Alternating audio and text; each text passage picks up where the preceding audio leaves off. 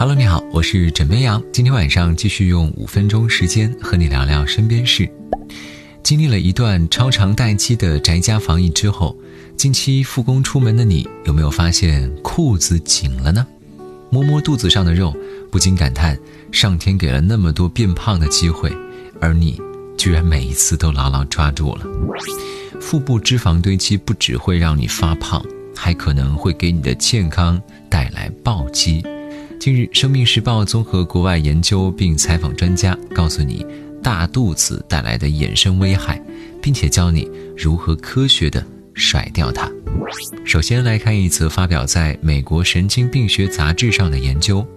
研究显示，大肚子型肥胖容易导致大脑萎缩，影响人的智力和认知水平。简单来说，就是肚子越大，脑子越小。除此之外，英国剑桥大学的一项研究也证实，体重超标的人大脑萎缩可能更严重。五十岁肥胖者的大脑与六十岁正常体重的人的大脑水平差不多。我们也想减大肚子呀，那为什么大肚子这么难减呢？要知道，腰腹部是人体各个部位中最容易堆积脂肪的部位之一了。男人一般腰腹部脂肪堆积的最快。而女人臀部、小腹及腰部堆积脂肪最快，最后就是四肢。饮食不当、缺乏运动、精神压力过大、睡眠不足，这四个是最容易长肚子的原因了。要知道，大肚子比起全身肥胖或下半身肥胖的人危害更大。这种体型的人呢，身体脂肪多聚集在腹部和内脏器官周围，医学上称为中央肥胖。这类人患心脏病、中风、糖尿病、高血压等疾病的风险都更高。想减掉腹部脂肪，找回好身材，我们知道吃和动一个都不能少。首先呢，要调整你的饮食结构，多吃蔬菜、粗粮、含糖、碳水化合物过多的零食，尽量的不吃。少吃盐，以免加重水肿。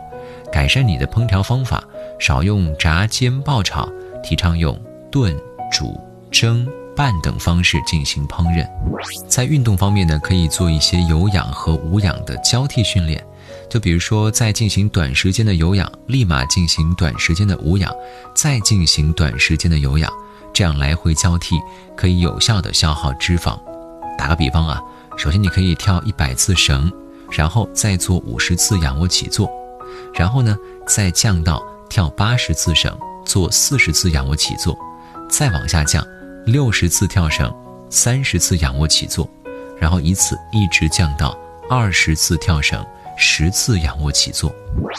同时，改变不良的生活姿势也很重要。日常生活中呢，可以保持挺腰收腹的姿势，对减少腰围也有效果。长时间低头伏案工作的人呢，工作半小时要尽量起身活动一下。走路时要抬头挺胸，双眼平视，脚尖向正前方。自然迈步，站立时下巴稍微的回缩，腹部微微收紧，重心稍微向前。这俗话说：“四月不减肥，一年徒伤悲。”在夏天快要到来之际，赶紧行动起来吧，早日脱离复仇者联盟。